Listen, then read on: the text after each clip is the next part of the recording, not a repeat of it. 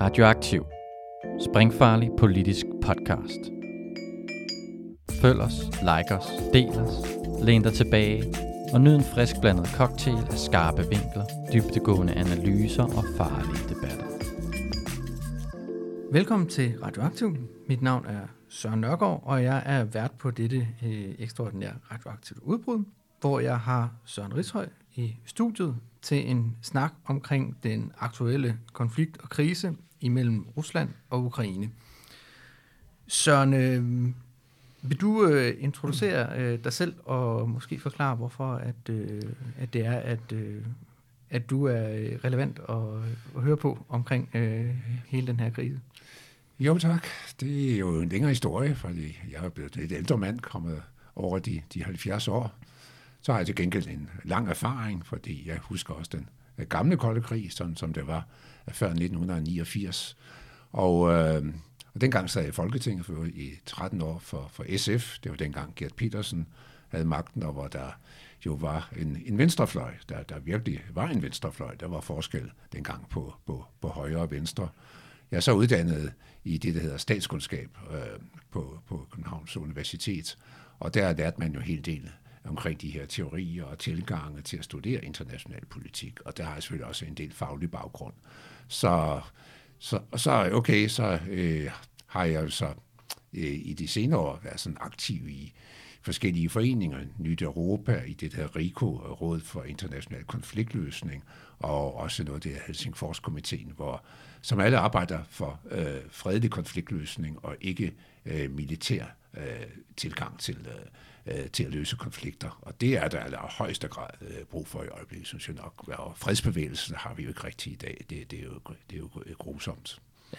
Og så er du ikke bare har læst på statskundskab, men har også været forsker bagefter. Jo, jo, og, og det var på det, der Syddansk Universitet. Ja. Og, og har beskæftiget dig med Rusland og Østeuropa. Og det, det, var, det var mit speciale. Jeg lærte ja. mig i mine yngre dage i tilbage i 70'erne først russisk, og derefter polsk og tjekkisk. Og, og jeg sad Folketinget, for der sad jeg og læste Pravda, da Gorbachev mm. kom til, og der sagde journalister, der kunne se ned der, at uh, det havde de ikke set før, at der sad en folketingsmedlem og læste. Ikke politik og Berlinger, men, men Pravda. Og det var spændende. Det var dengang uh, Brezhnev uh, døde, og så kom Gorbachev til, så det var meget, meget spændende. Ja. Og øh, der tænker jeg også, at vi prøver at starte sådan lidt mere med det historiske perspektiv. Ja. Øh, altså det, den situation, vi har lige nu i, øh, i Ukraine, vi kan lige starte med at prøve at, at få ridset den op, og så måske prøve at kigge på de historiske rødder. Mm.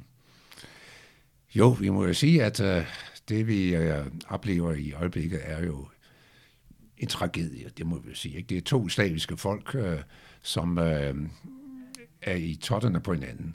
Og øh, man snakker jo, nu nævnte det, det der statskundskab før, ikke? Øh, om det, man kalder et øh, sikkerhedsdilemma. Og det synes jeg passer meget godt her. Og det er det, at det, som den ene part opfatter som sikkerhed, øh, det er usikkerhed for den anden. Man, ja. øh, man har ikke det, man kalder en win-win situation, udsigt til, at begge parter kan se sig selv i en aftale. Og det er det, det er uhyggelige, at øh, vi, vi er i den situation. Og det er det, det der drejer sig om at forvente. Så det er en ond spiral, der i værste fald kan ende med en, en krig. Og det bliver en atomkrig, så er det slut med at have radiointerviews og podcast her i, i studiet, hvis det, det indtræffer, fordi det bliver en atomkrig i Østersøområdet. Og, og, der, øh, og der burde jo så være kræfter, og det er der også i øjeblikket, øh, der arbejder på, om man kunne deeskalere konflikten Uh, heldigvis er der dialog, og der er masser af møder, men uh, vi har så ikke fundet frem til uh, det, der kunne ligne en, uh, en aftale, der, der deeskalerer. Og, og det er der idéer til, og det kan vi måske komme lidt nærmere ind på senere. Men det er en, en øh, faretruende udvikling, og, øh, og jeg synes nok, at de vestlige lande i allerhøjeste grad bidrager til, at det udvikler sig sådan. Den ukrainske forsvarsminister var ude forleden og siger, at nu må Vesten ikke gå i panik, øh, situationen i Ukraine, det sagde han direkte, øh, i dag er ikke værre, end den var, øh, har været siden 2014. For øh, sidste år i foråret var der også 100.000 soldater på øvelse i, øh, op til grænsen, så det er jo så ikke en, en ny situation, vi er i. Og øh, så det er da, øh, det, den situation, vi har i dag, er, er, øh, er voldsomt meget anderledes end det, vi oplevede siden øh, 19, øh, 2014. Øh, det, det, det er noget, vi har fundet på i, i Vesten, og, og, der, og der, der må, vi, vi skal prøve at, at tænke, tænke os bedre om. Øh, det er ikke nødvendigvis ukrainer, øh, russernes skyld og ukrainernes skyld. Øh, vi har et stort ansvar i, i vores del af verden. Ja, og nu nævner du selv, at, at den her konflikt i hvert fald forløbet går tilbage til 2014, men i virkeligheden ja. har den jo vel meget længere historiske træk. Ja, og det, er jo, og det skal man jo også tage ind i, i, i overvejelserne. Altså, vi kan sige, at Rusland øh, Øh, lider jo i dag af, at, at det, vi kalder et, et postimperialt syndrom. Det lyder meget fint, ikke? Men det har jo været et imperium, et meget stort imperium. Det startede der i 15-1600-tallet under zaren, efter vi havde det der i Kiev for Rus, øh, øh, som også spiller en stor rolle øh, for, for ukrainerne i dag, øh, tilbage, helt tilbage i den tidlige middelalder. Og der øh, udviklede Rusland jo så til et stort imperium, og det dyrker man meget i dag. Det, øh, det er ikke bestemt ikke øh, 1917 og alene i oktoberrevolutionen. Det er ikke i høj kurs. Det er sartiden, som man, man, man øh, ser som en, den, den store periode, især de, de gode, de gode sarer. Øh, og så, øh, så de har, de, de har et, et, et, det problem, at de har, har været et imperium, og de det mistede.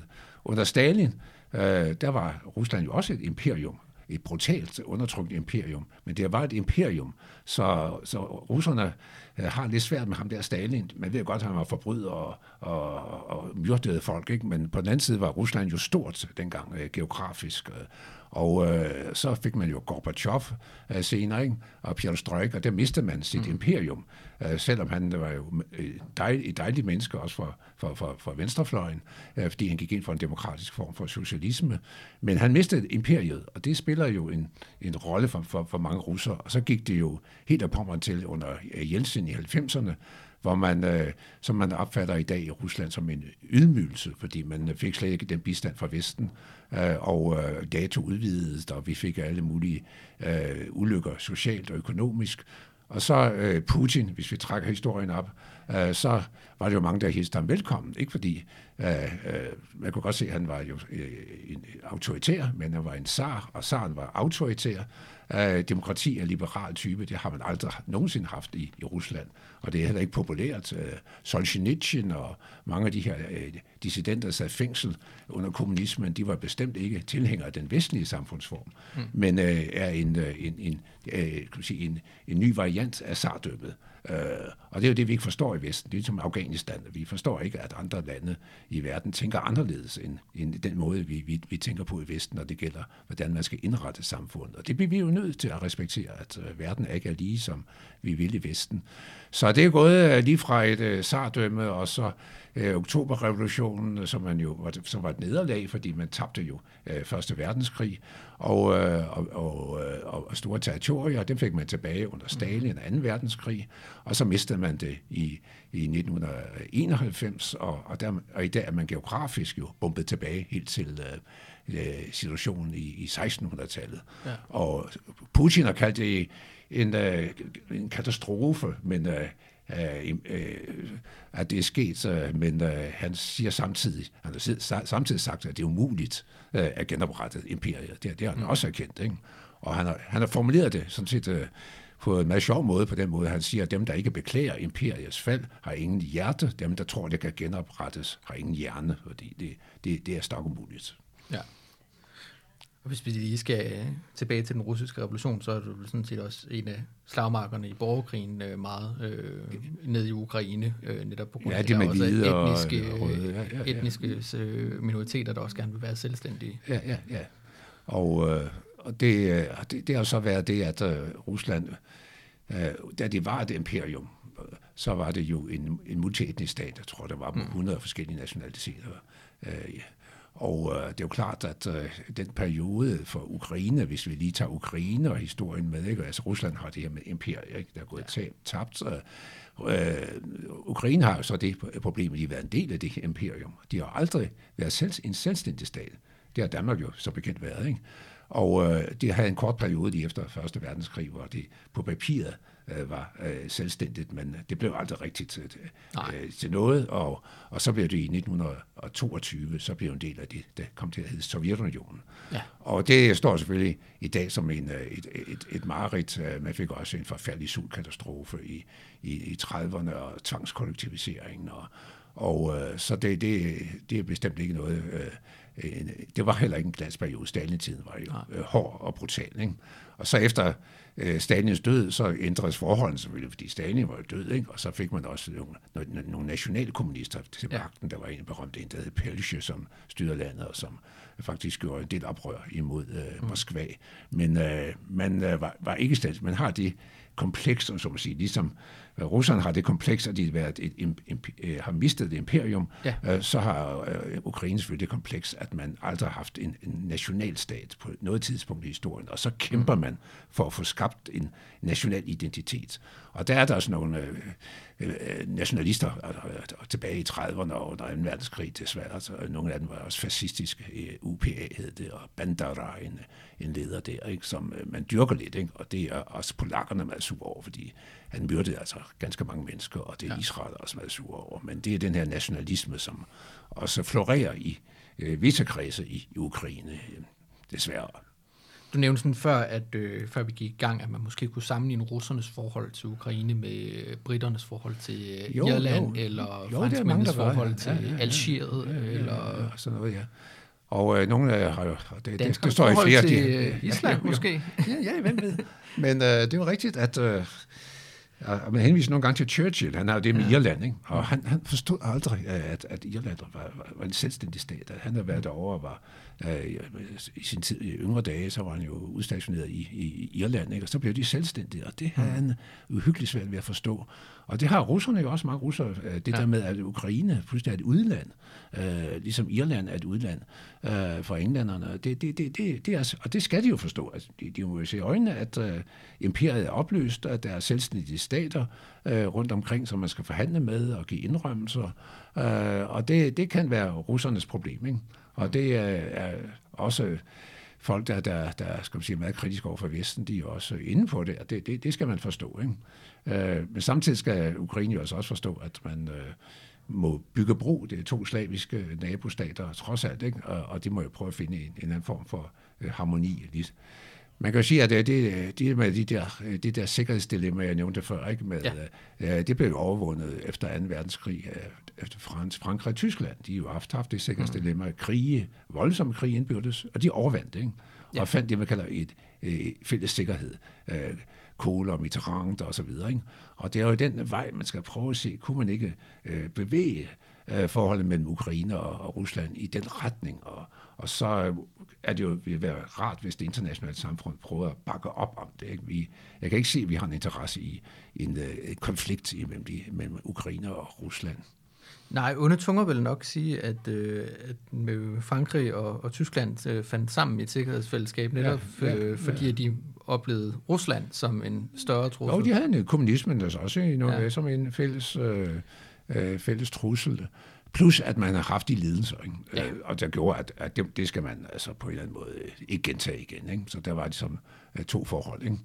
Og øh, man kan sige, at da så kommunismen faldt, Øh, så fortsatte så set alliancen mellem øh, Tyskland og Rusland. Ikke? Øh, på, mm. Mere eller mindre. Ikke? Der har jo altid været nogle gnidninger og lidt forskellige opfattelser, men øh, den er ikke, i hvert fald ikke ophørt. Og, og hvis EU skal hænge sammen overhovedet, så skal den, så skal den gerne øh, fortsætte. Ikke? Nu, ja. vi, du sagde det Tyskland og Rusland, du mener Tyskland og Frankrig? Tyskland og Frankrig, Tyskland ja. og Frankrig, ja, selvfølgelig. Ja. selvfølgelig. De, to for, de to lande, ja. Godt.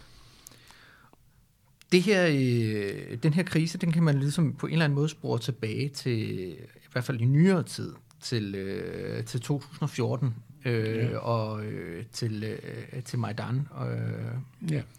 Kan du måske prøve at gøre os lidt klogere på, hvad det var det egentlig, der skete der? Og hvad har ja, optakten ja. til det også været? Du snakker ja, også om orange revolutionen i 2005. Ja, 2005 ja. Og øh, altså, hvis vi tager siden 91, da Ukraine øh, blev selvstændig, så er der ligesom tre faser. Den første gik jo frem til orange revolutionen. Mm. Og der kan man sige, at der, okay, der var en balance i Ukraine på det tidspunkt mellem øst, øh, den østlige del og den vestlige del. De, de var forskellige, de stemte forskellige ved valgene. Ikke? Uh, man fik uh, når vi passerede de år 2000 i det regionernes parti, den hvor det, øh, øh Jakovic øh, var ved magten, øh, det der, øh, altså nogle partier, der repræsenterede den østlige del, og så havde man den vestlige del. Men okay, øh, der var konflikter, men man levede med, at der var sådan to øh, næsten lige store øh, blokke i parlamentet, uden at det blev konflikt. Men øh, så kom konflikten jo i 2005, Orange-revolutionen, med oprør mod Janukovic. Øh. Nu siger du, at man ja. har haft den her opdeling i øst og vest regionalt set. Ja. Har det også været bundet op på nationalt tilhørsforhold, eller har det mere været regional opdeling, som vi for eksempel kan have det i Danmark, hvor der er forskel på hovedstaden og Jylland? Ja, der, der, øh, har også noget at gøre med historien, fordi den der, det vi kalder Donbass og, og den østlige del af Ukraine, øh, det der også engang hed Lille Rusland, og øh, der, der, tilbage i historien, så, og det er jo kulmineområde, og, og, med, og med, med langt overvejende russisk talende befolkning.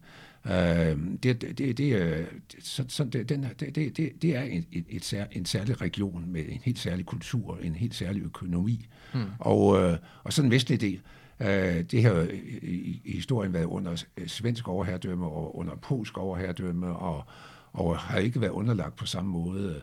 Øh, Rusland, grænsen har jo øh, svinget, ikke? så vi også over mod, mod Ungarn. Ungarn var også inde over en gang. Det er også et stort uh, ungarsk mindretal ja. i Ukraine. Så Øst- og Vest-Ukraine er, er, har, var fra starten meget forskelligt. Og hvor er det, og, man skiller? Er det sådan Dnieperfloden? Jo, eller? det er på den anden side af Ukraine, når vi kommer uh, på den anden side af, af Kiev. Når vi kommer ja. på den anden side af, af Kiev, så begynder det at Kharkiv, og, og, det, og, mm. og når vi uh, kommer ned omkring Sortehavet, ikke? og de her byer, så begynder det. Men man kan kunne måle det ind til orange-revolutionen ved valgene. Det, det, det, der kunne man ja. sådan se, hvor øh, den, der, den skillelinje. Og man jeg kan huske dengang, da det, det stod på, øh, de der øh, perioden dengang, der var det jo også meningsmålinger i, i landet, øh, der viste, at en stort antal af dem, der boede i den vestlige del af Ukraine, aldrig nogensinde har været den østlige del af Ukraine, og omvendt, de har aldrig mm. nogensinde været i regionen, men de har passeret den polske grænse, den russiske grænse, stor stil, og slægtninge på den anden side af grænsen, men de har stort set ikke haft kommunikation med hinanden. Og da der brød ud i 2014, viste nogle meningsmålinger også, at et flertal i den vestlige del af Ukraine egentlig gerne ville have, at uh, man opgav simpelthen Krim og den østlige del, fordi det var, der var, det var besværligt. Det var russer, mm. uh, der boede der. De var kun til besvær og forhindret, at den øvrige del af Ukraine gik, gik mod vest og blev en del af NATO og EU.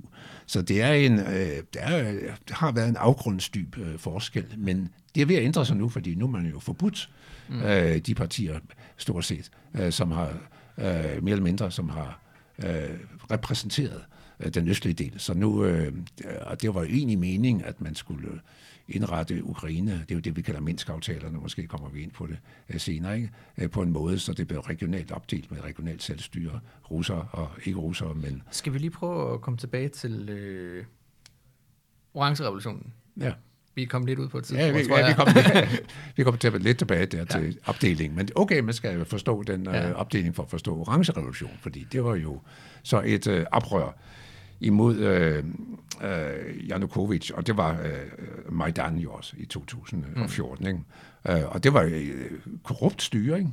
Uh, han var bestemt ikke uh, en, jeg selv vil stemme på, den gode Janukovic. Uh, uh, og, uh, men... Uh, Øh, men øh, det var jo, oprøret var jo udløst af en, øh, en, en politisk spænding i landet, ikke? ganske mm. enkelt. Ikke?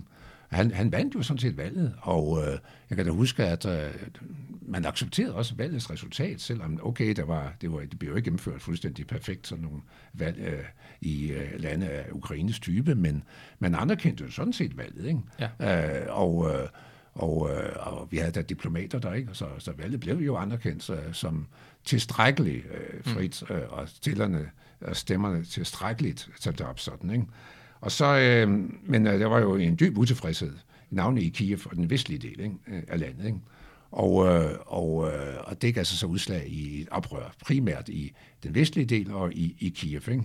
Ja. Og, øh, og det, der gik jo så øh, 100.000 øh, på, på gaden og protesterede, og, og der blev så også brugt øh, øh, blev skudt ikke? Øh, mod, mod mm. demonstranter og også dræbt øh, demonstranter. Men øh, øh, det er jo ikke, øh, det er jo nogle, nogle hundrede stykker blev i hvert fald dræbt, ikke? Og, og, Og, øh, og det endte jo sådan set med, man havde jo undervejs øh, forhandlinger om et kompromis, hvor man skulle mm. undgå øh, fortsat, øh, men øh, det blev så også afvist også af, af demonstranterne, ikke?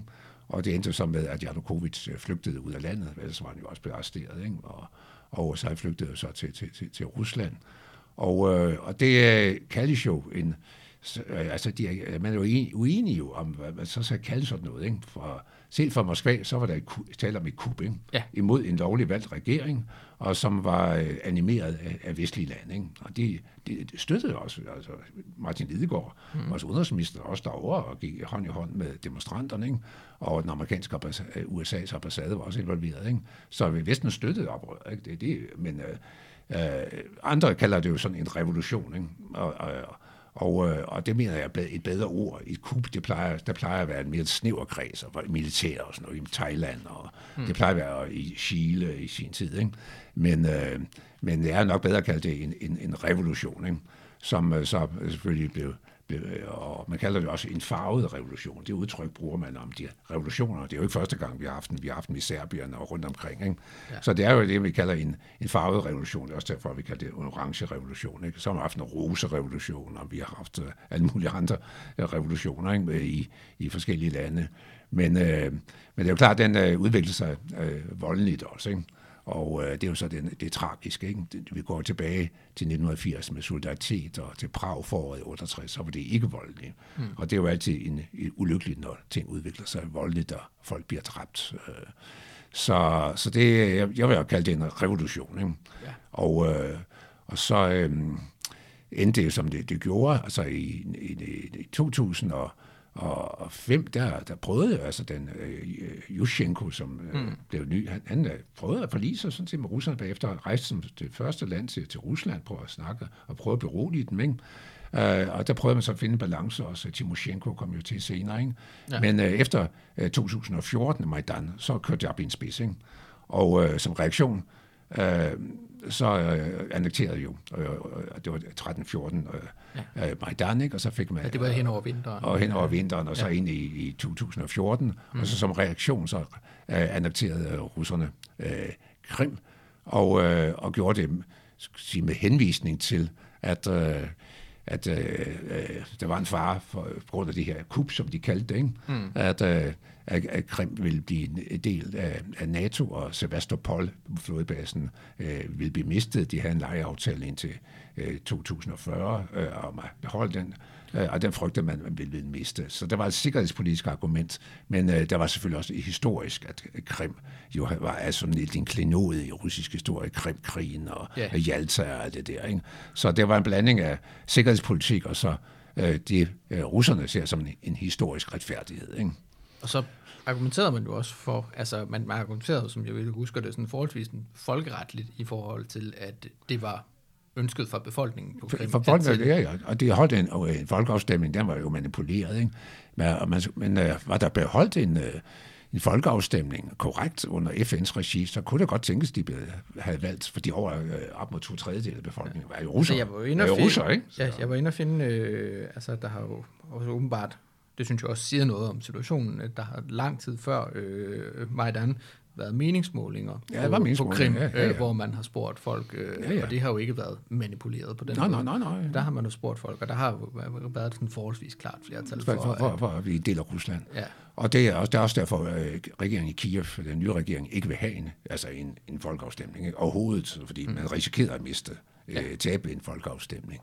Øh, men øh, det er jo klart, at øh, det, det er jo så et, øh, et, øh, selvfølgelig et øh, spørgsmål. Det har jo øh, den gode øh, Timoshenko, folk kan jo sikkert huske hende med flætningen, mm. som man kalder hende, ikke? hun har jo sådan set været inde på, at der i en aftale ved også nogle af de her Balkan mediatorer, altså de der forlis, folk dernede, ikke? har jo nævnt, at man kunne jo foreslået, øh, forestille sig en, øh, en lejeaftale for Rusland om Krim, og så en tilbagekøbsret på et tidspunkt, hvor man købte øh, tilbagekøbte. Og det var og der er også, uh, Timoshenko har mm. selv nævnt det, hun forlangte bare 100 milliarder dollar der. Okay, så kunne man jo forhandle om prisen, det var en voldsomt høj pris. men, uh, men det er jo så lidt det Vestindien uh, om igen, som vi, da vi mistede yeah. det, ikke? fordi det har jo altid været en del af Rusland, man skal, og, uh, og det, og sådan et, og det, det, så der, var, der har jo været et, et kompleks, ikke? Og jeg kan også huske, at, øh, at Pundik, jeg tror det var Pundik, der nævnte, at øh, Israel har jo aldrig sådan set, øh, har godt forstået at russerne ikke, Hvor mange af de der jøder, der er i Israel, der kommer jo fra Rusland, og de holdt deres barndom i ferie i, på Krim, og dyr, glødende antikommunister, men øh, har det der med sardømmet og sådan nogle ting, ikke? og som har mm. aldrig fået øh, Israel med i sanktioner mod Rusland, fordi der er sådan en vis forståelse også Netanyahu og jeg tror også den nuværende regering, ikke? og de har jo også det med Vestbreden, så det med at annektere, det, det, det er ikke helt fremmed for, for, for Israel.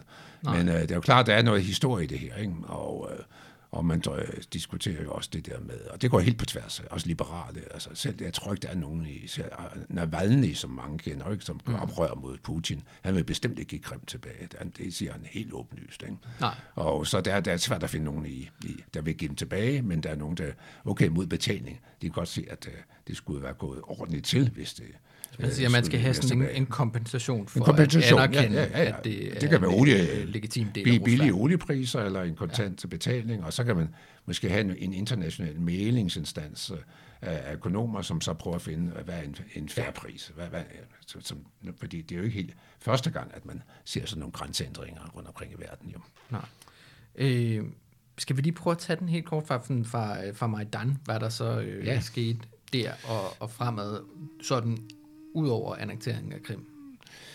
Ja, så har vi jo så øh, fået øh, skal man sige, en øh, udvikling i, i øh, Ukraine. Altså, vi fik jo først øh, Petro Poroshenko, som øh, han overtog det jo efter Janukovic, ja. han flygtede ud af landet, ikke? Og, og, og, øh, og, og det er jo klart, at hans parti gik jo reelt i opløsning, med, mm. men har så fået et, et, et, et, et, en ny platform, som man kalder det, ikke? Øh, også et parti, øh, som så fik en langt lavere øh, repræsentation i parlamentet. Men øh, det var jo Petro Poroshenko, som så blev den nye øh, præsident. Og, øh, og han var også ønsket af Vesten. Det var USA's mm. øh, øh, ønske, ikke? og de lagde pres på, at han, han skulle øh, være præsident og blev også valgt. Ikke? Og, øh, og han, øh, han var så øh, præsident her frem til øh, 2019, øh, og det er en femårsperiode, ikke? Man, man er valgt for. Og, øh, og der tabte han så til øh, den nuværende øh, Volodymyr Zelensky, øh, ja. som er noget anden type end den gode øh, Poroshenko. Og, er han ikke sådan en stand Eller? Jo, jo, han er, han er sådan en komiker, og ja. havde nogle øh, meget morsomme øh, fjernsynsudsendelser. Sådan set han en meget stor humoristisk dans, da han lavede de der øh, tv-udsendelser. Han var ikke med i Majdan, øh, oprør som sådan, og og fik en del stemmer også i den østlige del af Ukraine, så der var en, og han lavede sig op til fred. Han øh, var sådan set, øh, mm. dengang han blev valgt, øh, en, der lavede op til, at man skulle have en aftale omkring øh, den østlige del af Ukraine, for stoppet krigen og sådan nogle ting. Ikke? Poroshenko, øh, øh, som sagt, han, han tabte valget, og det skyldes meget korruption i landet. Ikke? Og, øh, og så øh, var det jo de her Minsk-aftaler. Han gik jo mm. med til de her Minsk-aftaler, som øh, jo russerne og også Tyskland og Frankrig er vrede over, at Ukraine sådan set har brudt. De er jo ikke overholdt. Øh, de har afviser reelt øh, ja. øh, den aftale om, om, regional, om selvstyre i den østlige del af Ukraine.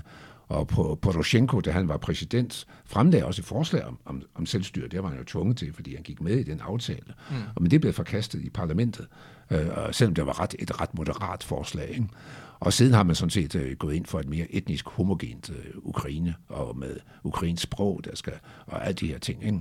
Og, øh, og, det, det, og det er et problem selvfølgelig også for Frankrig, Tyskland og vestlige lande, som har stået bag Minsk-aftalen, og, og russerne, det kan jeg også se i russiske medier i dag, øh, åbenlyst øh, øh kritiserer Vesten for, at man ikke lægger pres på øh, øh, på Kiev øh, for at øh, genoptage øh, Minsk-processen. Men det er umuligt, det er umuligt øh, for, at, at, for, for regeringen i Kiev at gøre det.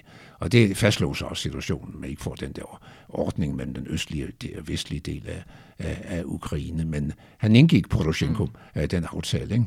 Men korruptionen fortsatte jo ikke, og folk var socialt utilfredse, og så tabte han jo øh, valget. Ikke? Og så siden øh, Zelensky er blevet valgt. Han startede som sagt som sådan lidt af en fredsmager og sådan øh, alternativ, øh, så rimelig fjollet sin optræden, ikke? og med stadigvæk som præsident, men okay, så bliver han mere seriøs, ikke? Uh, og, uh, og han lovede sådan set, jeg mener, han lovede, at han kun skulle være præsident i en periode, men det kan godt være, at han stillede op alligevel i en periode ekstra. Og, øh, men han kom i kompilation med, med Poroshenko, de oligarker, mm. altså hele spillet i Ukraine, og det gælder jo stadigvæk, og det var det jo dengang. Det var en kamp imellem oligarkerne, for bag de der præsidentkandidater var der bestemte oligarker. Det var også en bestemt øh, nogle bestemte oligarker, der støttede Zelenskis valg. Ikke? Ja. Og dem, der var mod Poroshenko, de støttede øh, Zelensky. Mm. Og øh, så den her kamp, og det er jo en ulykke for, for, for demokratiet i, i Ukraine, at øh, politik i den grad er feltet sammen med, med det, kamp imellem øh, oligarker. Ikke? Og i dag er det kommet så vidt, øh, at øh, Poroshenko øh, faktisk øh, øh efter initiativ fra Zelensky er blevet anklaget øh, for at altså, have solgt kul til, øh, til Rusland for en 6-7 år siden, mm. øh, og så skal måske op til 15 år i fængsel. En fuldstændig vanvittig øh, retsproces, øh, som ja, på Poroshenko, som han var i udlandet, han blev rejst, men han tog hjem igen. Han ville hellere tage fængselsstraffen i ja. givet fald. Ikke? Men det ender, det, det er svært at sige. Ikke? Og en anden øh, øh, sag mod oligarkerne, det er mod øh, Medvedchuk, som man hedder, ikke? Som, som repræsenterer lidt den, den øh, rus, øh, russisk orienterede del af, af befolkningen, men var accepteret under mm. Poroshenko som maler imellem øh, den østlige og vestlige del øh, i, de, i det, man kalder Minsk-aftalen. Øh, og øh, og han, han, han, hans radiosender er også blevet forbudt, ikke? og han sidder husarrest i dag. Så det er Øh, og man mener også, at Klitschko, den der, der bokseren, der ja. er præsident, han, han kan jo være mulig præsidentkandidat, men men nu har øh, Zelensky lige kig på ham, og så kommer det med korruption igen, som vil man også godt ham i fængsel inden. Ikke?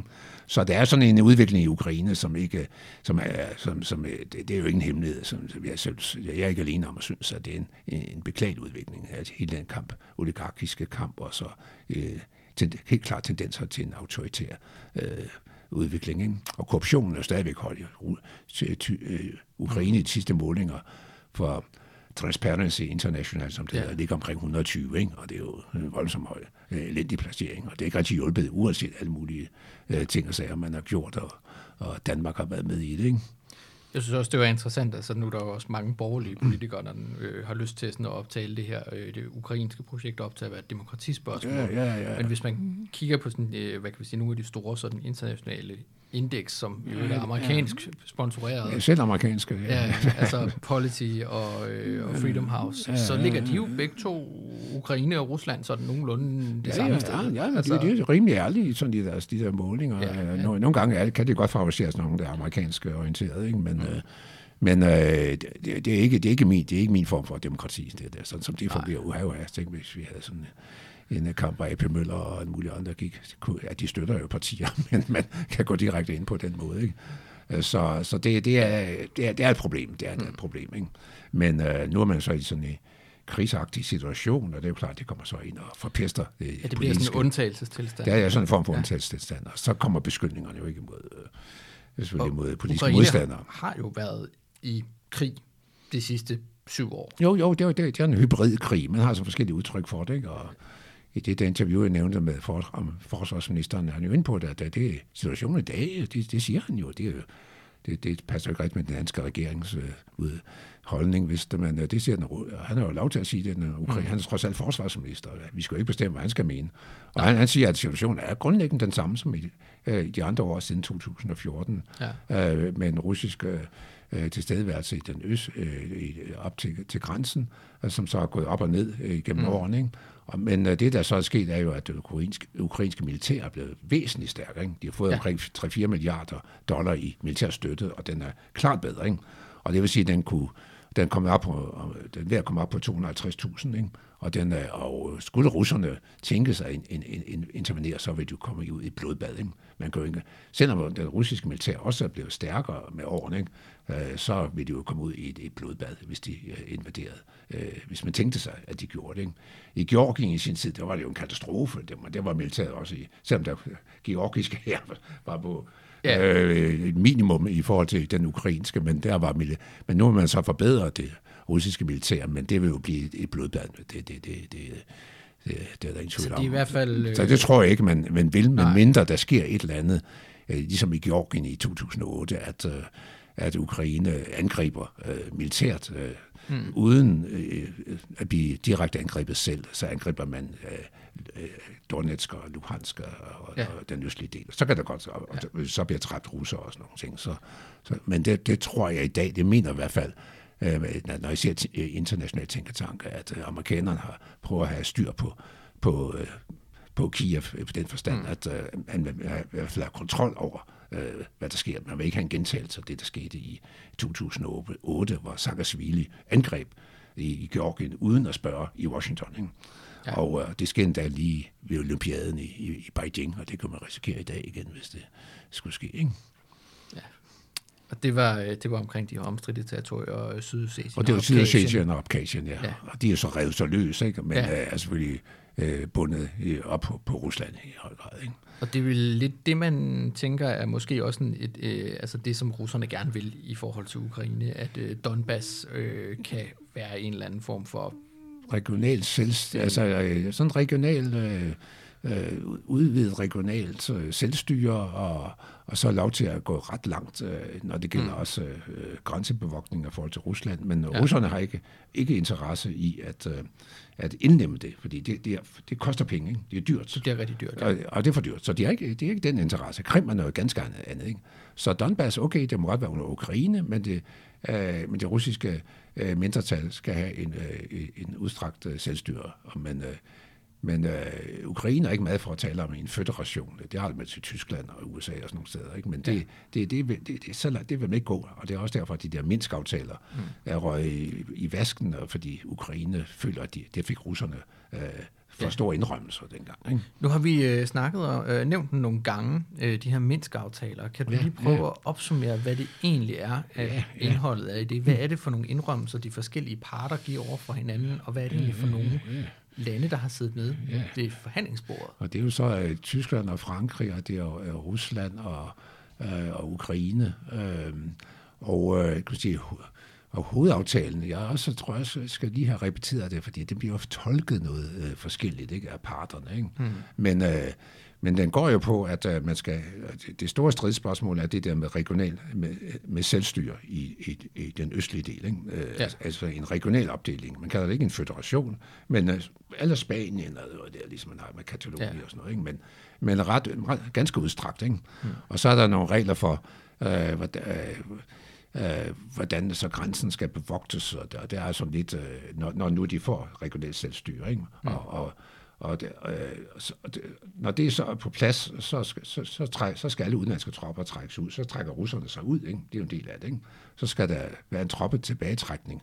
Men den tolker øh, Ukraine sådan, at de skal trækkes ud, før at de får regionalt selvstyre. Ikke? Mens russerne ja. siger, at det, det, at det, det skal ske. Øh, og det er derfor, begge parter beskylder hinanden for, det, det for, for, for, for at bryde det. Ikke? Og, ja.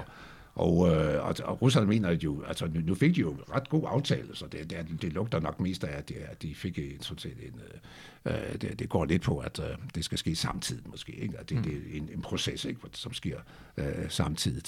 Og, øh, og så er der jo de her ting med våbenhvile, ikke? Og, øh, og øh, og, og, og, og kontrol øh, med våben og våbenleverancer. Ikke? Det, det, det ligger også i det. Ikke? Og så øh, skal OSCE jo ind og spille også en ret stor rolle, som, Øh, og, men det, det har også været på tale, jeg kan huske for 3-4 år siden, at man tager skulle FN-tropper i ring. Mm. Det vil være sådan set meget fornuftigt, afhængig af, hvad det er for nogle tropper, der, nu dukker op ikke, i, til at kontrollere, at, øh, at aftalen bliver overholdt. Ja. Øh, og det er navnet det med, med våben, og det med, øh, fordi Uh, der kan være militsgrupper. Det gælder blandt oprørende i Øst. Mm. Der er jo nogle militsgrupper, der, der lever ja, de skal, af krig. De lever de skal afvæbnes, Ja. De skal afvæbnes, og ja. man skal kontrollere, at de ikke starter. Og det gælder også inden for dengang, før Ukraine fik en stærkere national her, mm. der var der mange militsgrupper imellem. Ikke? Og der var også nogle, der var åbenlyst fascistiske imellem, ikke? Og som, som, som var klart imod alt, hvad det hed indrømmelser. Ikke? Og de skal afvæbnes og, og, under kontrol. Ikke? Og det var også en del af det. Og der foregik jo sådan nogle forskellige forhandlinger øh, imellem øh, øh, parterne lokalt, øh, hvor mm. altså ud, det her det var på det overordnede plan, ikke? men så helt lokalt for, for våbenhvilen ja. øh, overholdt, så foregik der øh, dialog imellem øh, oprørende i øst og så øh, øh, Ukraine om, hvordan man øh, rent praktisk skulle gribe det an og, og så, så videre, så videre. Ikke? Og det er jo det, øh, det var jo sådan set den eneste vej at gå, en fornuftig aftale sådan set, øh, men skal sådan en øh, aftale gennemføres, så skal der være tillid mellem parterne. Mm. Ikke? Ligesom i Gaza, ligesom i Mellemøsten, man har haft, ellers får man en fastfrossen konflikt, ligesom i Gaza og i Israel. Ja. Øh, så, hvor, der er en aftale, der har det jo været Camp David-aftalen og så videre. Ikke? Men øh, hvis der ikke er tillid mellem parterne, og hvis der er stærke militsgrupper, hvis der er, der, der er modarbejder, og hvis der ikke er international kontrol, øh, FN-kontrol for eksempel, eller stormagtskontrol, så, så går det galt. Ikke? Og det er det, vi risikerer også. Øh, øh, Nord- og Sydkorea, det, det, de har jo haft en fast fast ja. konflikt siden øh, 1953, og, og det risikerer vi også her. Det risikerer vi også her. Det ja. risikerer vi også her, ikke? I værste tilfælde, ikke? Ja, altså, og, og jeg tænker også, at øh, altså, jeg har hørt nogen, der, der i hvert fald har argumenteret for, at årsagen til, at Rusland sætter pres på nu, og gerne vil have en aftale med USA, det er, at de oplever, at Frankrig og Tyskland kan ikke på den måde garantere, at Ukraine overholder deres side af aftalen. Nej, nej, nej. Der er behov for, at USA, USA er en del af en forhandlet løsning. Ja, ja. Og det er sådan en lidt, lidt, lidt dobbelt der, ikke? men det er jo klart, at øh, øh, og det er jo klart, at øh, regeringen i Kiev, øh, Zelensky, den nuværende regering, mm. vil også godt have USA med, fordi de regnes for nogle hårde, hårde forhandlingspartnere ja. i forhold til Rusland. Ikke? Øh, de ligger længere væk. Ikke? Øh, Frankrig, øh, Macron, er jo klart, øh, vil jo godt have, at, at øh, USA i nogen grad kobles fra, for han, mm. han har et dårligt forhold til USA på mange måder. Ikke? Ja, det har vi også set med hensyn til våbenkøb, hvor han blev snydt øh, for store våbenkøb ja. i forhold til Australien og alle de her ting der, i det der afkus øh, nede i Sydøstasien. Så, så Macrons forhold til Frankrig, øh, det har Frankrig altid haft sådan et, kan sige, et noget anspændt forhold til USA, og ønsker, at EU og Europa øh, tager et større ansvar. Øh, så, så det er sådan lidt det der med USA, ikke? det er sådan lidt tricky, ikke? Øh, men det men kan man få øh, USA med, så er det helt fint. Derfor er Blinken og Biden jo også inde i de her forhandlinger, har løbende dialog med ja. russerne. Ikke? Til gengæld har der jo været åbenbart, det, det står jeg her til, til altså, meningsmåling i USA, den viser, at det store flertal af amerikaner, amerikanerne ønsker, at man skal have en forhandlingsløsning med, med Rusland og, ser, og, og, og gider ikke at bande sig i militæret, så der er ikke noget, mm. men det er jo fordi, det er langt, langt væk, ikke?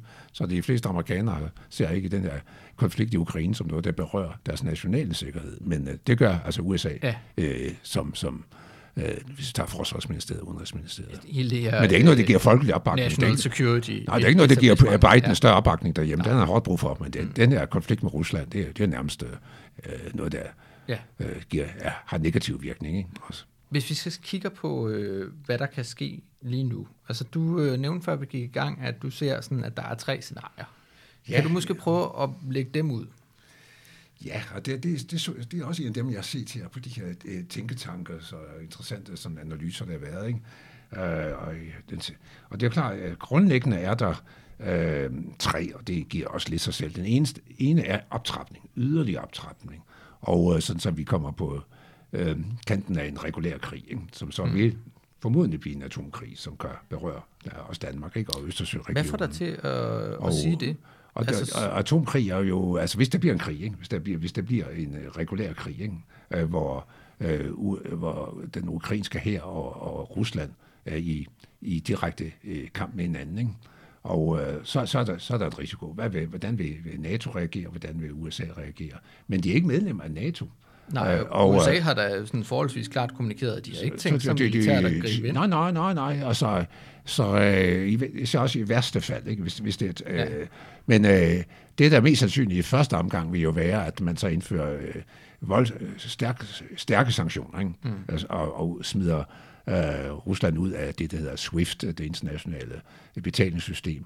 Og, øh, og så om det er man allerede i gang med at overveje at indføre sådan en øh, sanktioner med overførsel af teknologi. Ja, jeg har hørt noget med at blokere for, at de kan importere ja, mikrochips. Ja, mikrochips er det der. Ikke? Nu er det ikke så meget, man kan gøre, fordi man har så mange sanktioner i forvejen. Ikke? Ja. Og de her med SWIFT, der man regnet ud, det, det vil ramme Vesten næsten lige, lige så meget, som det vil ramme Rusland. Mm. Og så det er det her problemer med de her sanktioner, at de jo rammer selv. Lukker man Nord Stream, så vil gasprisen i Europa og i Tyskland, de jo formodentlig måske fordobles. Ikke? Det vil jo blive en... Øh, og fordi så vil vil, øh, så vil Rusland formodentlig måske også lukke for Nord Stream 1 og, og alt, og i hvert fald ryger alt øh, gas øh, til, Europa via Ukraine, dem vil blive stoppet også, formodentlig. Så har man en sydlig linje. Som Om ikke andet på grund af pipelinesene. De vil blive, ja, ja, det er jo en krig, så nærmest en krig, ja. en krigsagtig tilstand. Og, og det vil jo så ramme øh, Ukraine, både når det gælder energi, men også øh, 3-4 mm. milliarder i, eller i hvert fald 3 milliarder i transitindtægter i Polen. Ja. Så det, det er jo et tvækket svært, de her øh, sanktioner, men man vil indføre øh, massive sanktioner, og så vil der ske en troppeudstationering i de østeuropæiske lande. Ikke? Øh, dem, der vil være med til det. Ikke? Og øh, så det vil være en kraftig optrapning, men du har ret i, at man starter i krigen øh, som sådan, øh, på det tidspunkt. Man får en voldsom optrapning. Ikke? Og øh, så er spørgsmålet, øh, hvad sker der så? Ikke? Hvad sker der så? Øh, fordi så kæmper de jo på slagmarken. Ikke? Og hvis så Ukraine, den ukrainske her skulle tabe, men det bliver en langstrakt blodig krig i givet fald, ikke? Øh, hvad, hvad sker der så? Ikke? Og det, det er svært at forudsige, og det er der, man i det værste scenarie, så skal der en, en optrapning. Ikke? Men øh, jeg tror ikke, det, det, der er ikke mange, altså jeg tror ikke, det, det, det scenarie er sandsynligt, fordi det, det er alt for store omkostninger for, for, for Rusland. Øh, og der er der også mange andre, der mener, ikke? Som, som ikke bestemt ja. er russisk venlige. Den anden scenarie, det er, at, at uh, fortsat spænding, ikke? fortsat hybridkrig, og, og den her fastfrosne konflikt. En, uh, vi nævnte før Nordkorea mm. så, og Sydkorea som det værste, med, og Gaza, og der har man mange af rundt omkring i verden, konflikter, ja. der aldrig blevet løst, men hvor der bliver ved med at være spændinger, ikke? Mm. Og, uh, og chikanerier og, og overflyvning og alle de her ting, uh, som går ind over hinandens territorium, provokationer, cyber, masser af cyber, hacking, og, og der, krig føres jo på alle mulige andre måder øh, end øh, gennem øh, militær. Øh, mm. Og det vil så være sådan en, en, en situation, der vil fortsætte. Øh, og, øh, og den så, heller, så heller ikke ønskelig. Det er så mere eller mindre status quo. Ikke? Ja. Og, øh, men øh, okay, det kan, det kan, men det bliver så lidt over i de her andre former for krigsførelse, end mm. kun militært. Ikke? Og så det sidste, det er, at, øh, at Vesten begynder at blive træt af, af Ukraine. Øh, altså det, man kalder Ukraine-træthed. Det var en overgang, og det var mm. lidt uh, tendens, ikke, hvor man siger, at det er så korrupt, det land. Der er nogen, der mener allerede nu, i, mest på, på uh, visse partier i Europa, at uh, det, er for stor, det er for stor en omkostning. Og de lande, der har i Sydeuropa, der er mere interesse i Afrika, skal Afrika, Nordafrika, flygtningestrømmen derfra. Ikke? Portugal, nu er det lige har valgt i Portugal, mm. er jo med optaget også i Latinamerika, hvad der sker der. Det ligger jo langt. Geografien spiller ja. en stor rolle. Ikke? Så, så EU og, og NATO er jo opdelt, ikke? og det er jo heller ingen hemmelighed. Det er jo øh, flere øh, toppolitikere ude øh, med, at okay, det, øh, udadtil ser det ud som om Vesten og NATO optræder enige, de har en fælles erklæring, men bag kulissen har der været, er der uenighed, hvor langt man skal gå, ikke? Mm. fordi man ligger geografisk forskelligt, og landene har forskellige historiske øh, øh, bånd og erfaringer med, med Rusland ikke? og Sovjetunionen. Og, og det er jo klart, at det er de lande, der, der er de hårdeste, det er de omkring de baltiske lande, Østersøregionen, Danmark, øh, Polen, ikke? Og så Rumænien, og så alle andre lande, der er mere moderate. Ikke? Øh, og det er kun Ungarn, det er også Grækenland, og, og det er også Bulgarien, også noget mere moderat end Rumænien er. Ikke? Mm. Og så Spanien og Portugal, og de her lande har ligesom interesser andre steder end, øh, end blot i, i Ukraine. De vil i hvert fald nok ikke Jeg læste også, at Spanien faktisk havde forholdsvis meget samhandel med Rusland. Jo, jo, og så, Italien ikke mindst. Det er det, det, ja. Italien har altid meget pragmatisk forhold. Uanset, det er kun Berlusconi, det er også... De er, og det er et stort land, ikke? Mm. Så, øh, så det, det er ikke, ikke helt let at finde sådan et fælles fodslag. Så, så, øh, så, øh, så det der med... Øh, Ukraine træthed, altså ikke fordi det, det, det bliver ikke åbent, men det, det, det, det skal være på den måde, at man måske bliver lidt træt af konflikten, og så synes man også, at Ukraine kunne gøre mere, og landet er stadig for korrupt og sådan nogle ting. Ikke? Men uh, det bliver jo ikke kaldt Ukraine-træthed, det bliver så, at man, okay, nu må vi prøve at komme videre, og, og så, Find en fredelig Og så finder man måske en fredelig løsning. Det kan ja. være, det ender lidt i den retning. Og det kan også være i Ukraine selv, at, uh, at der, der er en interesse, kan blive en interesse. Nu nævnte jeg den ukrainske forsvarsminister før, ikke? og Zelensky har sagt, lad være at gå i panik i Vesten, vi har tjek på tingene. Det kan også være, at de indser, at det måske kan være meget fornuftigt på et tidspunkt med et kompromis. Ikke? Men øh, lige nu, så ser det ikke sådan ud. Men, øh, det, øh, men okay, med de der udtalelser, der, der har været, de udmeldinger, de, de, de er meget forskellige, hvad det, mm. de udmeldinger, der kommer fra Kiev, ikke? fordi man også man er bange for alle de der amerikanere og veste, der rejser ud af landet nu, fordi de, de er bange for situationen, men også i Hvide Rusland, og så vil vi også nødt til at være i sådan en situation, der kommer nye investeringer i landet, og ja. økonomien går endnu værre, og den er slem nok i forvejen, så, så det kan være fornuften øh, ved sejre, ikke? at man finder en, en win-win-situation, og ikke det der, jeg nævnte, jeg tror i en, øh, sådan en, et, et, et, et sikkerhedsdilemma, ikke? hvor det er simpelthen en sikkerhed for et, er, er, er usikkerhed for den anden, og så og så går det galt, ikke? Så går det galt, ikke? Et af de øh, krav, som har fyldt meget i medierne, altså, med, altså øh, det der er sket, øh, som har sat politisk i hvert fald, den krise, vi har haft nu, det har jo været øh, de her russisk formulerede øh, krav og ultimata ja, ja. til en forhandlet løsning, der også involverer, at de har stillet krav om, at de skal have en skriftlig garanti fra USA ja. om et stop for NATO-udvidelse. Ja, ja, ja. Øh, og det får det ikke. Det får de sandsynligvis ikke, nej. Men det er jo noget, der har fyldt enormt meget i, øh, i, i hvad kan vi sige, den, øh, den offentlige dækning af det her spørgsmål, fordi det ligesom er noget, der breder diskussionen ud til også at handle om mere end bare Ukraine, fordi lige pludselig så er det også Sverige og Finland, øh, der siger, at øh, det, vil, det vil gå ud over vores mulighed for eventuelt at tilslutte os NATO. Så det, det bliver så ikke det bliver så ikke gennemført. Og det er jo klart, der er også en uh, meget oppisket stemning i, i, uh, i Sverige og, og, og også i langt stykke i Finland ikke? Mm. i øjeblikket. Uh, okay, der er også forskellige meninger, trods alt i landet. Ikke? Det er ikke et flertal af svensker, der ønsker medlemskab af NATO. Det er noget med en tredjedel. Og, uh, men der, der er flere, end der var før ikke? i meningsmålingerne. Jeg så en meningsmåling, hvor det, det var næsten... Lige 50-50, ikke? Er det ikke sådan, 50-50, ja. Og det er noget nyt, for ja. tidligere har det været uh, klart... Uh, øh, modstand mod det. Ikke? Men øh, hele det der, altså nu øh, skal jeg også se det kommentar, hele det der spørgsmål om øh, NATO-medlemskab, altså det går helt tilbage der til en diskussion om, hvad lovede man Gorbachev i sin tid. Han, er, han lever stadigvæk og er meget bitter over ja. den måde, han, øh, de, han fik nogle Jeg løfter. kunne forestille mig, han, og han er meget bitter over den måde, Vesten har behandlet også Rusland på. Øh. Ja. Og, men okay, øh, det var jo ikke skriftligt, ikke? og så skændes det historikere lidt om, hvad, hvad sagde Kohl, og hvad sagde man egentlig til den gode øh, Gorbachev i sin tid. Ikke? Og det er klart, at Rusland var i en helvede øh, svær situation der lige efter ja. øh, Sovjetunionens sambrud, så de, de, de, de kunne ikke få det skriftligt ned. Men, men der var nogle løfter, fordi man ville gerne have tyske genforening, og så noget, der lignede øh, sådan nogle, nogle løfter, ikke? Men, men det kom aldrig i, i skriftlig form. Ikke? Og så senere, så fik man jo NATO's udvidelse. Nok mere det, der skete senere, fordi de der løfter, de øh, var jo så øh, usikre. Ikke? Men så fik vi jo NATO's øh, forskellige udvidelser. Ikke? Ja. Og øh, i, i 1997, så der var jeg jo faktisk, jeg tror, det var 70 øh, diplomater øh, fra USA, der protesterede med den udvidelse. Også koldkrig og McNamara og, og øh, alle mulige øh, kendte hmm. øh, høge under den gamle koldkrig, som var imod. Ikke? Fordi de, nu, vi har vundet en koldkrig, hvorfor skal, hvorfor skal man så øh, udvide, ikke?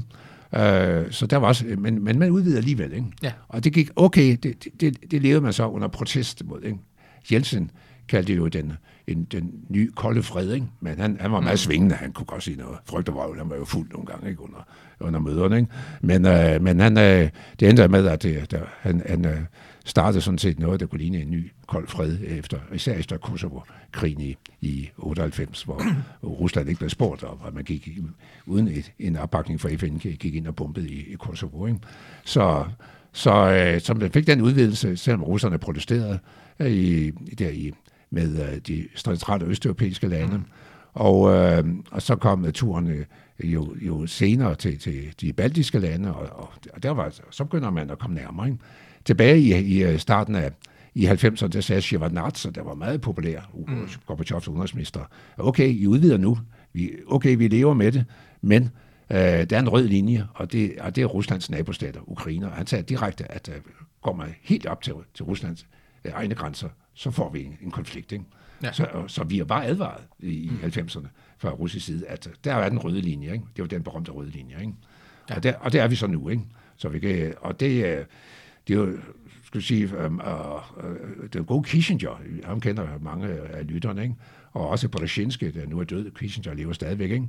Øh, anbefalede jo faktisk øh, i 2014, at øh, Ukraine fik en neutral status, en østrisk ordning, for simpelthen at få fred. Ikke? Og de mener også, det var retfærdigt. Og det er øh, analog til Østrig, der var øh, helt alliancefrit under og, den kolde krig. Og noget godt af det, fordi de, ja. og de er handelsmæssigt, og de var jo centrum for forhandlinger. Helsingfors var jo også centrum for Helsinki-processen. Ikke? Så det, mm. det er jo ikke et traume for de to lande, at de var selvstændige. Så, så folk fra den her realistiske skole, som man kalder den, ikke? Ja. de står jo sådan set for, at hvis vi sad i Moskva, så ville vi altså også protestere, hvis en fremmed alliance øh, mm. rykker lige op til vores øh, egen grænse. Ikke? Og det øh, så vi jo også i Kuba, nogle giver også visse øh, referencer til Kuba-krisen i, ja. i 1962. Ikke? Og der endte jo faktisk med, at amerikanere trak øh, nogle våben, øh, raketter tilbage fra Tyrkiet. De gav ja. faktisk indrømmelser, den har man så glemt lidt. Ikke?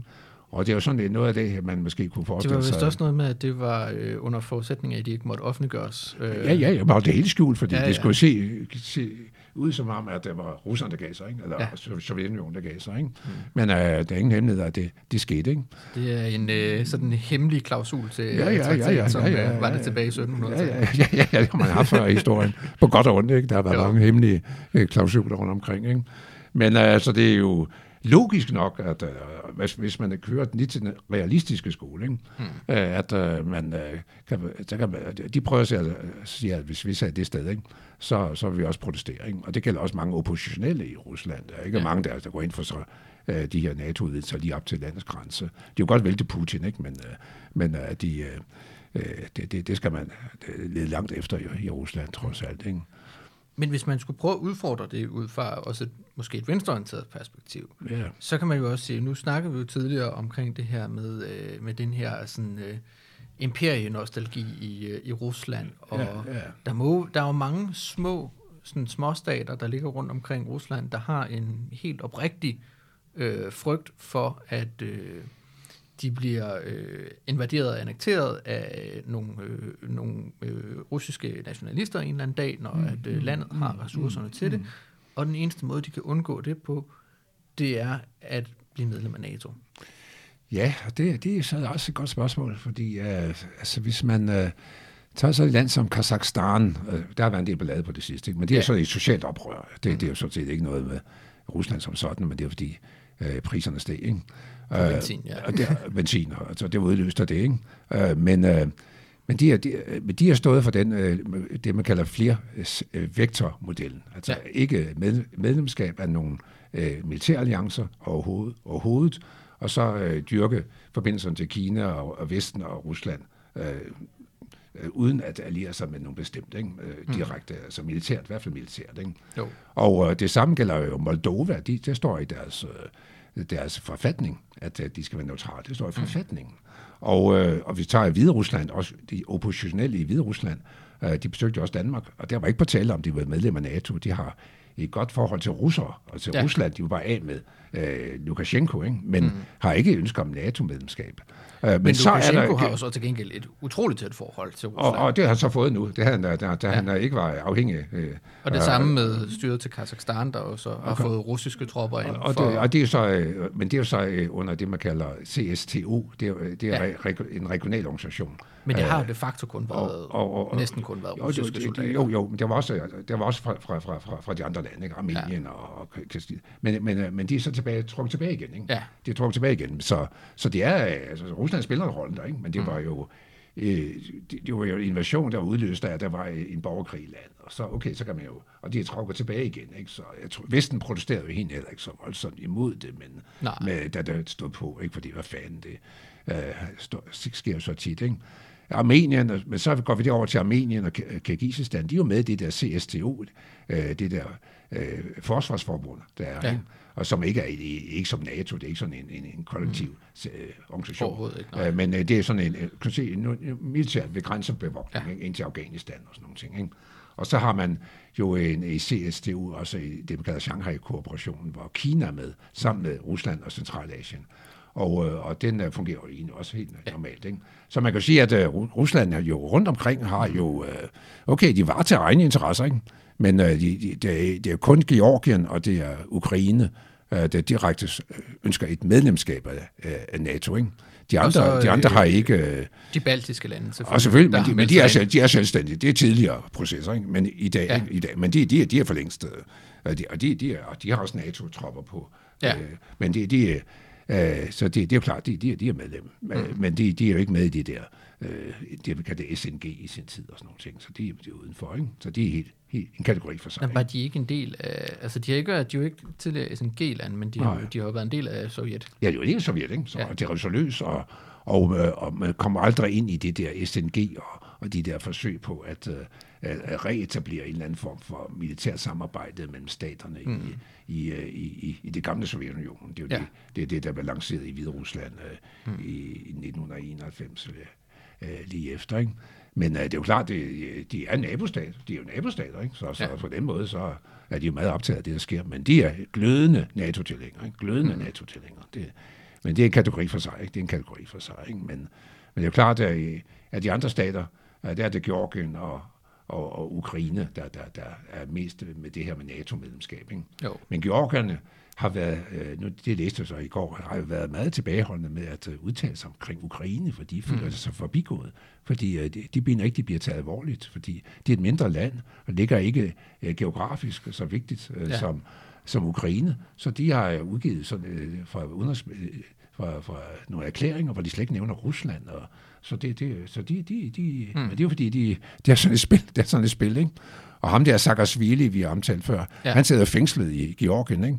Uh, han var jo uh, Georgisk præsident tidligere, flygtede så i, i eksil i uh, Ukraine og blev rådgiver for den ukrainske regering, og han sidder nu i fængsel. Han sidder i fængsel i øjeblikket.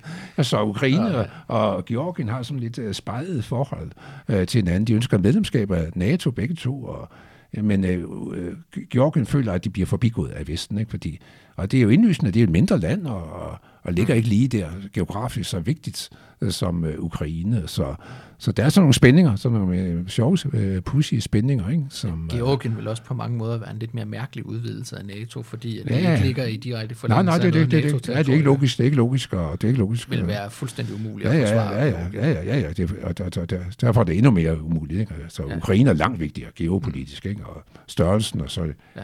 fra Polen, og så ind, ind til, direkte op til, til, til Rusland. Ikke? Det, og det vi kan klart. godt blive enige om, at så længe at den status, øh, situation, vi har sådan nu, og har haft de sidste syv år, er til stede i, Ukraine, så kommer de aldrig til at blive medlem af NATO.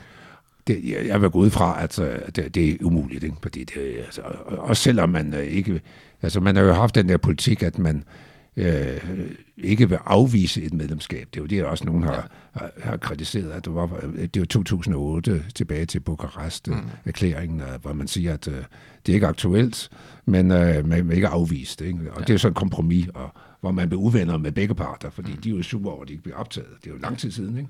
Og så er Rusland super over, at de har den mulighed for at blive medlemmer. Ikke? Og så, men man bliver, man bliver tvunget ud i sådan noget tvetydighed. Ikke? Men uh, men øh, i overskuelige tider. Og det er, det er også med i de her overvejelser med kompromis, at man laver et moratorium i det mindste, ikke? og siger, at, øh, at det bliver ikke udvidet. Så, tidsbegrænset pause. Øh, så øh, i hvert fald gør det. Ja. Det er et kompromis. Et kompromis ikke?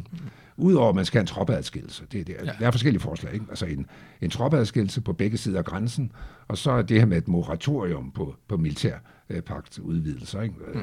Og, øh, og, så der er forskellige forslag i luften i øjeblikket, og, og om det så bliver indgået uformelt, eller i form af en, en nedskreven aftale, det, det er jo det store ja. spørgsmål jo. Men uh, der skulle jo gerne ske noget, ikke? Og, og det er i luften, det. Mm. det er jo derfor, man uh, har møder hele tiden. Ikke? Uh, nu uh, der er et hav af møder på beding mellem uh, uh, russer og vestlige lande, ikke? Og, og det er det bestemt også med Ukraine. Nu kan jeg forstå, at der kommer fem, jeg tror, der er fem udenrigsminister på besøg alene i næste uge. Danmark har jo også væltet over med besøg. Ja. Ikke? Og øh, Holland kommer derover, alle mulige kommer derover. Så der er en, mm. en trafik, øh, både i, øh, mellem Moskva og Vesten og i, imellem Ukraine og, og vestlige lande, som, som, for, som også indebærer, at man forhandler trods alt ikke?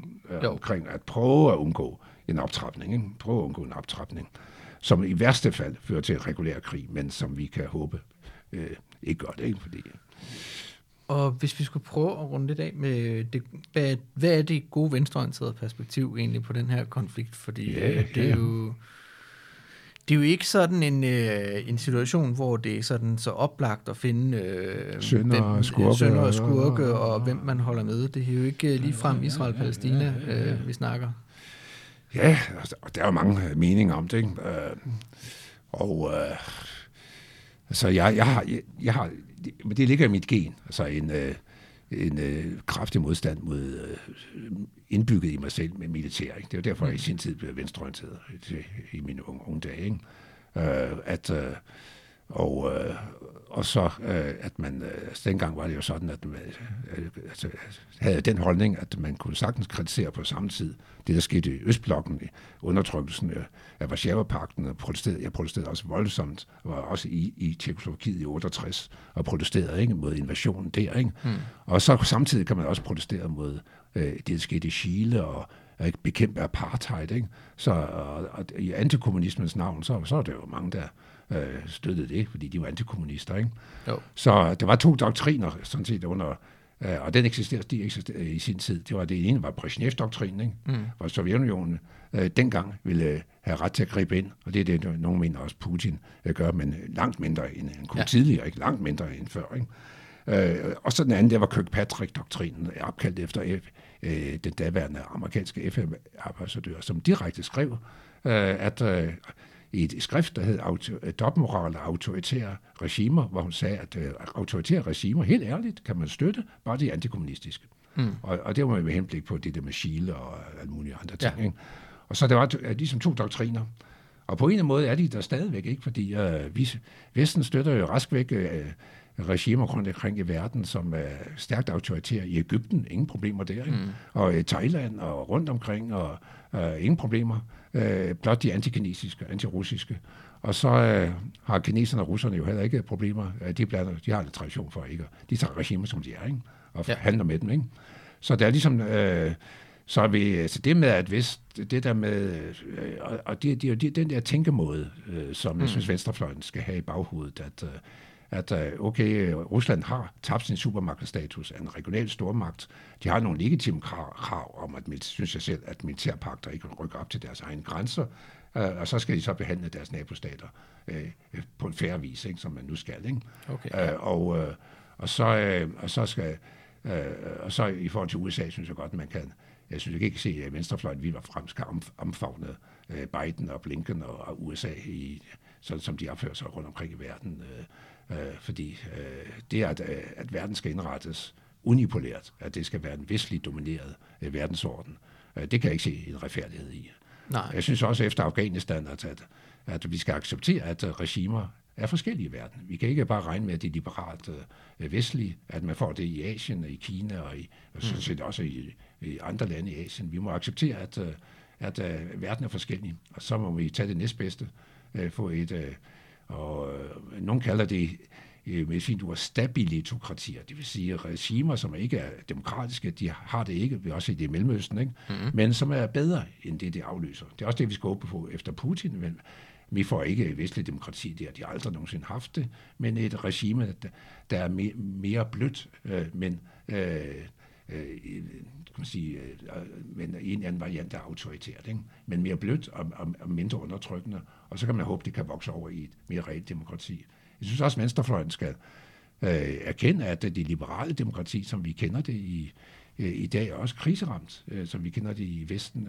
Mm. Det er jo ingen hemmelighed, at øh, også USA, tænker på det valg, og Trump ja. og det der i USA, synes jeg, okay, du kan godt kalde det demokrati, men det er ikke min smag, det er ikke min, min, min kop te, og så så det her med demokrati, begrebet, synes jeg også, man skal øh, erkende og se, at lande har forskellige historier, forskellige traditioner, og, øh, og bare det at øh, banke et demokrati ind i et land, der aldrig nogensinde har haft det, øh, det kræver tålmodighed, hårdt arbejde, arbejde nedefra, civilsamfund, støtte til øh, nedefra op, i stedet for militære løsninger. Ja. Det er sådan i overskriftsformen, men jeg synes, det bliver tænkt for lidt i de baner. Øh, mm. Og det synes jeg, man var bedre til i gamle dage, ikke fordi jeg er nostalgiker, men... Øh, men øh, der er ingen fredsbevægelse i dag. Der er ikke, øh, vi, men vi, der er en klimabevægelse, men vi er tættere på en, en, en øh, regulær krig i verden, end vi var under den kolde krig. Det er de fleste. Jeg så, så sådan nogle øh, analyser. Lige efter 14 var der en, øh, skal sige, nogle ja. Øh, analyser, der sagde på en skala fra 1 til 10, øh, i det her 2014 var vi mm. på skala 8 med en atomkrig. Ja. Der Putin også selv sagt, og NATO også, at atomvåben var klar til at gå i gang. Ikke? Mm. Og vi er nok omkring den der 8 igen. Ikke? Så en anden form for fredsbevægelse i en ny variant anno 2022, det synes jeg, at Venstrefløjen skal engagere sig i. Men det kræver forståelse, villighed til kompromis og skabe sig tillid, og så arbejde nedfra og op. Ikke? Hmm. Men okay, det er sådan lidt slagord, men, ja. uh, men jeg synes nok, at jeg, jeg kan godt uh, altså, være lidt, jeg synes nok nogle af de synspunkter. Jeg ser jo en udmærket debatindlæg hvis der er nogle aviser, hvis jeg kan, altså, ja. så i Christian Dagblad, der er også en i politikken her, i dag, som er fornuftige, skrevet antropologer og sådan nogle mm. ting. Men det er ikke noget med højre og venstre at gøre, når det gælder fornuftige synspunkter på, på, på den her krise, synes jeg ikke. Så i virkeligheden så er, er hele, hvad kan vi sige, den, den her øh, idé om, hvordan man anskuede måske ikke nødvendigvis en militærmagt i det hele taget, men særligt forhold til Rusland er måske mere blevet sådan afkoblet den der klassiske ideologiske, altså det, hvor det var meget traditionelt bare højrefløjen, der, der ligesom altid mente, at øh, man skulle have den hårde linje over for Rusland, og venstrefløjen, der var lidt mere bløde, og nu er det Nej, nej, nej. Jeg tror også, jeg nævnte for, at mange af dem, der var høje under ja. den gamle kolde krig, har en vis forståelse for, for de russiske synspunkter, fordi nu er man ikke kommunisme. Fordi de, det de var mod kommunisme, det er ikke ja. Rusland. Det er, det er kommunisme, man var imod. Ikke? Og man har på en eller anden måde nemmere ved at acceptere, at en stat har legitime krav, ja, ja. hvis at den ikke hvis det ikke er overskrevet vis grænser for det, men at de er interesseret i, hvad der sker i deres nabolande, og, ja. og har så, og ligesom USA øh, opererer i en eller anden grad med indflydelsesvære. Det gør mm. EU det også. De har jo naboskabspolitik, hvor de prøver at fremme EU's interesser. Ja. Ikke? Men man skal gøre det på en super måde. Ikke? Man skal mm. gøre det på en super måde. Ikke? Øh, gerne bruge økonomiske instrumenter, økonomisk støtte og handel og samhandel. Og, men øh, lad os prøve at komme lidt mere ja. væk fra det her militaristiske, øh, mm. selvom øh, Anders Fogh Rasmussen og andre gerne vil, vil tænke i de baner, ja. så synes jeg nok, man skal prøve at tænke anderledes. Ja, sådan lidt, altså nu, nu snakker om, øh, om det her med, øh, hvad kan vi sige, at stormagter har øh, legitime interesser, og at mm. øh, det er naturligt med interessesvære, og at man blander sig i de her mm. andre lande osv. Mm. Jeg vil jo nok tænke, at der måske var nogle lyttere, der, der synes, at det var, det var da på en eller anden måde sådan et knæfald for en imperialistisk tankegang, at sige, at det er, det er helt øh, naturligt og helt legitimt, at, øh, at stormagter, de... Øh, dominerer øh, de, øh, de mindre lande i, i deres omegn. Ja, ja, og det, det skal så også gøres med, med varsomhed. Men det er jo den her realistiske skole. Ikke? Ja. Og, øh, og det er jo klart, kan vi undgå det, så øh, kan vi undgå det. Mm. Og det, i gamle dage, nu, nu, nu skal jeg ikke være nostalgiker, ja. selvom jeg er fyldt 70, så, øh, så havde man det der med FN. Man havde en glimrende mm. bevægelser med FN og FN-bevægelser, og FN skulle styrkes, og, og det kræver så, at man får nogle... Øh, øh, nye institutioner ind, det bliver stærkere. I Europa kunne det jo godt være, i stedet for at få de her NATO-udvidelser, øh, og så kunne man have nedlagt NATO, ligesom Warszawapakten. Mm. Og så var det jo en plan omkring 90, der blev støttet af Václav Havel og mange, og Genscher i Tyskland, om at styrke det, der hed CSCE, dengang ja. OSCE, og gøre det langt stærkere som institution, øh, som instans til konfliktløsning. Ikke? Mm. Og øh, i stedet for militærpakter. Så, øh, så der, men øh, skal man undgå, at det der med, man kan ikke helt undgå, at stater tænker på, hvad skal det i nabostater, det gør vi også i Danmark. Nej, nej, nej, det, det, kan det, vi aldrig helt undgå, ikke, altså. men det kræver altså, at man ja. styrker det, man kalder internationale regimer, mm. ikke? af ikke-militære. Nej. Styrker samhandlen, ja. og, øh, og så alle de der civilsamfund, og udveksling af universitet, unge og universitetsfolk, og jo flere, og det gælder også i forhold til Kina, for lad os få menneskelige kontakter, ikke? og lad os også få sportskontakter. Ikke? Dengang vi i Rusland havde VM i i fodbold derovre, der viste sig, at, øh, at, øh, at, at støtten til, til, til Vesten i den russiske befolkning steg meget kraftigt. De kunne se, de, de var sgu da flinke og rare mennesker, ikke? Og der, der, de der vestlige to, fodboldfans, der kom derover, og der var kontakt, ikke? og, og så turisme er også en ganske udmærket ting. Og, men, men så nu nyder du ja, ja, næsten ja, ikke som realist længere, nu er vi næsten over i retning af noget liberalt internationalisme. Så vi skal, vi skal, over, den, vi skal over i den der grøft. Hvor at, ja, ja, ja, vi skal have... Ja, ja, ja have øh, masser af internationale institutioner og samhandel, og så, øh, så bliver det helt ja. godt. Men altså, har, det bliver ikke nødvendigvis godt, men det er lidt Willy tænker, Brandt. Det er lidt Willy Brandt. Altså, han, nogle ældre lytter kan sikkert huske Willy Brandt. Det er lidt over den der. Mm. Men jeg tænker, har, øh, har man ikke, altså man havde jo samme idé om, øh, omkring øh, globalisering og samhandel og turisme, ja, ja, ja, ja, ja. og lige pludselig så vil, øh, ja, ja så vil fred og, øh, ja, og demokrati sprede sig, ja, ja, ja, og øh, Kina, de vil, øh, de vil bare elske menneskerettigheder, fordi nu fik de øh, jeans fra USA, og det skete jo overhovedet ikke. Jeg tror nok, hvis man har de der hans, det, regimer bliver ikke, Nej. ikke nødvendigvis demokrati, ikke? men uh, faren for, uh, altså, hvis man har gensidig afhængighed på hans område, mm. så, så er risikoen mindre for en uh, altså en optrapning. Øh, det var det, der lå også bag Ville Brandt. Men det er jo klart, at vi er i en ny tid nu, også på grund af ja. Øh, med coronakrisen og de ting, og at man bliver jo også nødt til at have en gardering, øh, hvis, for eksempel på medicinalområdet og på mm. øh, øh, også når det gælder højteknologi, der, der, der går det ikke at være ensidigt afhængig. Også derfor Europa øh, må også prøve sig sammen og prøve at have en, plan for at styrke sig selv i forhold til mm. USA og Kina, sådan som man ikke står i den situation, øh, med hensyn til højteknologi og, og når det gælder vigtig medicin, for eksempel omkring coronabekæmpelse. Ja. Så, i, så i regionale sammenslutninger mm. bliver, kan godt gå hen og blive noget. Altså, det er en udfordring for EU, ikke? at uh, få uh, gjort sig mere selvstændig i forhold til på de, på de mere, mest følsomme områder. Ikke? Jo. Og det kan man godt kalde pro, noget protektionisme og, og et sundt opgør mod øh, globalisering øh, i, den rigtige form, ikke? Mm. fordi vi kan jo også se, hvordan priserne stiger nu. Ikke? Og det er ikke på grund af, at Kina ikke vil sælge, men de mangler bare energi. Ikke? Mm. De, de kan simpelthen ikke, det hele går i stå ikke? på grund af coronakrisen og, og forskellige andre ting, der sker i, ved transportsystemerne i verden i øjeblikket. Og, så noget mere, okay, man kan, jeg ved ikke, om man kalder det protektionisme, men, øh, men, øh, men en form for øh, beskyttelse imod på livsvigtige områder. Det, Mm. Så, så, så også en kritik af globalisering, ikke for enhver pris, ikke for enhver ja. pris. Nej, nej. Jeg tænkte også bare i forhold til det samhandel, fordi at netop Ukraine og Rusland har jo været hinandens væsentligste ja, samhandelspartnere ja, ja, ja. i lang tid, og det, det har jo ikke lagt nogen dæmper på, øh, på problemerne. Nej, nej, det, det, det, nu, nu er det helt afbrudt. Ikke? Altså, ja. dengang der var der, så... Mm. Øh, I øjeblikket er det faktisk det, det, jeg ved ikke, om det stadigvæk gælder, men at øh, Ukraine bliver meget afhængig af eksport til, til, til, til Kina ja. og, og, og sender delegationer til Kina og roser kineserne og sendte lykkeønskninger omkring det, det med 100 år for det kommunistiske styre. Mm. Og USA er lidt noget sure der, ikke? Øh, fordi det, noget af det også været våbenteknologi, og det er så i et enkelt tilfælde for at stoppe de her ukrainer i at sælge noget... Ja, de har stadig øh, en meget stor våbenindustri ja, fra, ja, de har, de har det nemlig, øh, ja. fra Sovjettiden. Og det er jo brugt sammen nu han med, med, med, ja. med, med uh, Hvide Rusland, og, mm. og så langt stykke også med, med, med, med Rusland. Ikke? Mm. Men det er jo klart, at, og, og så går det jo endnu mere galt, ikke, hvis man...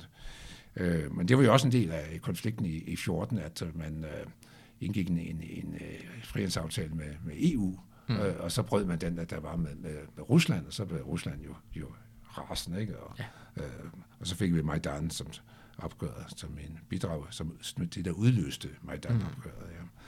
Så, så, så verden er mærkelig, ikke? Og så også jo. Erdogan, han vil gerne være maler i den her konflikt imellem mm. øh, Rusland og Ukraine, fordi han sælger jo droner og, ja, og våben til, til Ukraine, samtidig med, at han køber øh, raketter i, i Rusland. Ja. Og, og, og han har så sagt, at jeg, jeg, jeg er gode venner med begge, så mm. send mig som maler. Det, det kunne være festligt, hvis vi... Ja, men han har også snart et, ja, ja, et valg, han skal... Ja, ja, det gælder også i, i Bosnien, ja. i det serbiske mindretal, der er han jo også meget aktiv. Ja. Mm. Men okay, han har sine økonomiske problemer, den gode, og Erdogan der hjemme. Det må man sige, ja. Det, har han i øjeblikket, ja. Men det er en kompleks verden, vi lever i, og jeg har ikke de fuldstændig færdige øh, løsninger, men øh, jeg mener nok, at Venstrefløjen skal tænke, tænke i nogle af de her baner omkring øh, ikke-militære løsninger, og så prøve at se nogle af de der ting, jeg nævnte, ikke, omkring tilskabende faktorer, og så forståelse mm. for, at andre lande rundt omkring i verden, også efter Afghanistan, ikke lige øh, er vestlige, ikke, ikke, og har lov til at have andre interesser end, end det, der florerer i Bruxelles og i, i Washington. Det, det må vi ja, se. Ikke? Så vi skal nødgå den samme, de samme historiske fejltagelser som i Afghanistan. Det, det, det, det, det er en læring. Ja. Så tror jeg, det var en, øh, en okay. glimrende måde, og måske at få okay. ja, ja, ja, ja, ja, ja. Jeg håber, jeg, ved ikke, at folk bliver klogere, men øh, jeg kan godt blive med forvirret på et højt niveau. Måske på et højt niveau. Ja. Alt afhængig af, hvordan... Det er bedre at være forvirret på et højt niveau, end at være, øh, end at være stensikker på, ja, ja, ja, på ja, det skal ikke være fuldstændig fastløs, fastlåst i sine meninger. Det skal man ikke i hvert fald. Det er farligt. Det er farligt, ja. Men øh, mange tak, fordi jo, tak, at, jo, tak. Øh, du tak, kom fordi forbi. Jeg komme. Tak fordi jeg må komme. Ja. ja. Og så siger jeg mange tak til vores lytter, og vi lytter ved en anden gang.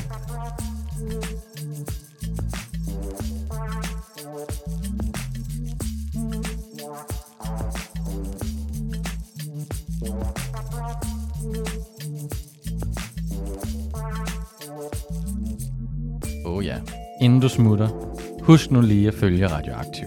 Vi er på Facebook, Twitter, på SoundCloud eller i din podcast-app. En række af vores podcasts udkommer også som video på YouTube. Du må også gerne dele os med dine venner. Hvis du er ellevild, så kan du gå ind på solidaritet.dk og blive medlem af vores medie.